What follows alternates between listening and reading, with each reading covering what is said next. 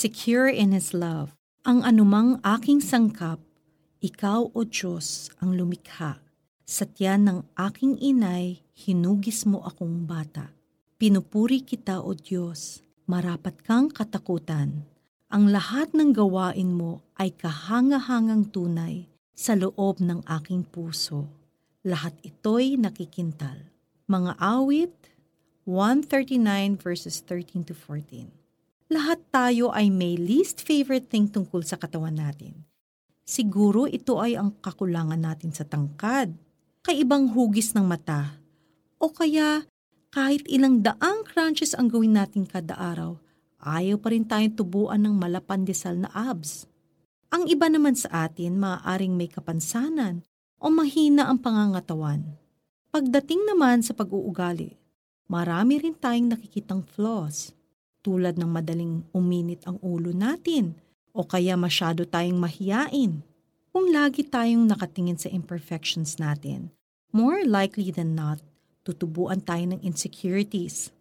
Worse, baka magkaroon tayo ng feeling na wala tayong worth.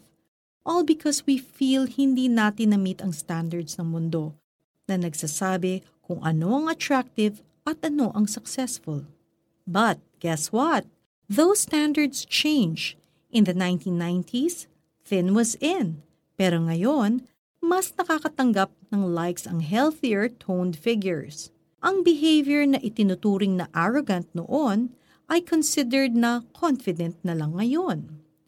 And at any moment, pwede magbago muli ang standards na ito.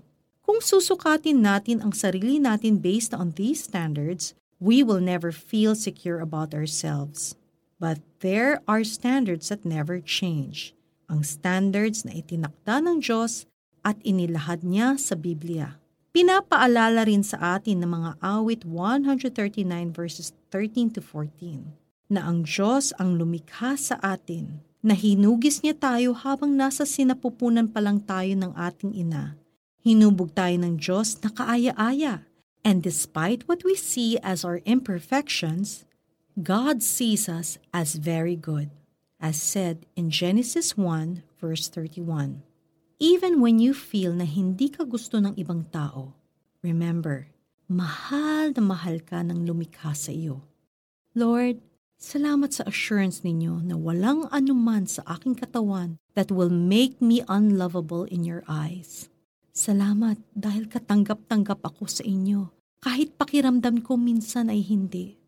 Tinatanggap ko ang yakap ninyo na nagpaparamdam sa akin na may value ako dahil ito ang sinasabi ninyo sa salita ninyo.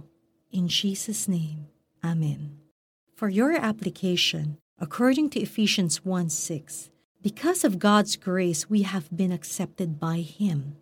Keep this in mind to assure you na hindi ka niya nire-reject, hindi rin magbabago o maglalaho ang pag-ibig ng Diyos para sa iyo.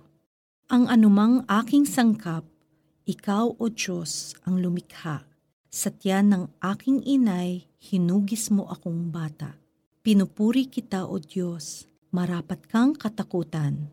Ang lahat ng gawain mo ay kahangahangang tunay sa loob ng aking puso. Lahat ito'y nakikintal. Mga awit, one thirty-nine verses thirteen to fourteen. This is Camila Kim Galvez. You are uniquely made. No one in the past, in the present, or in the future will ever be like you. So praise God because He will use your unique shape for His glory.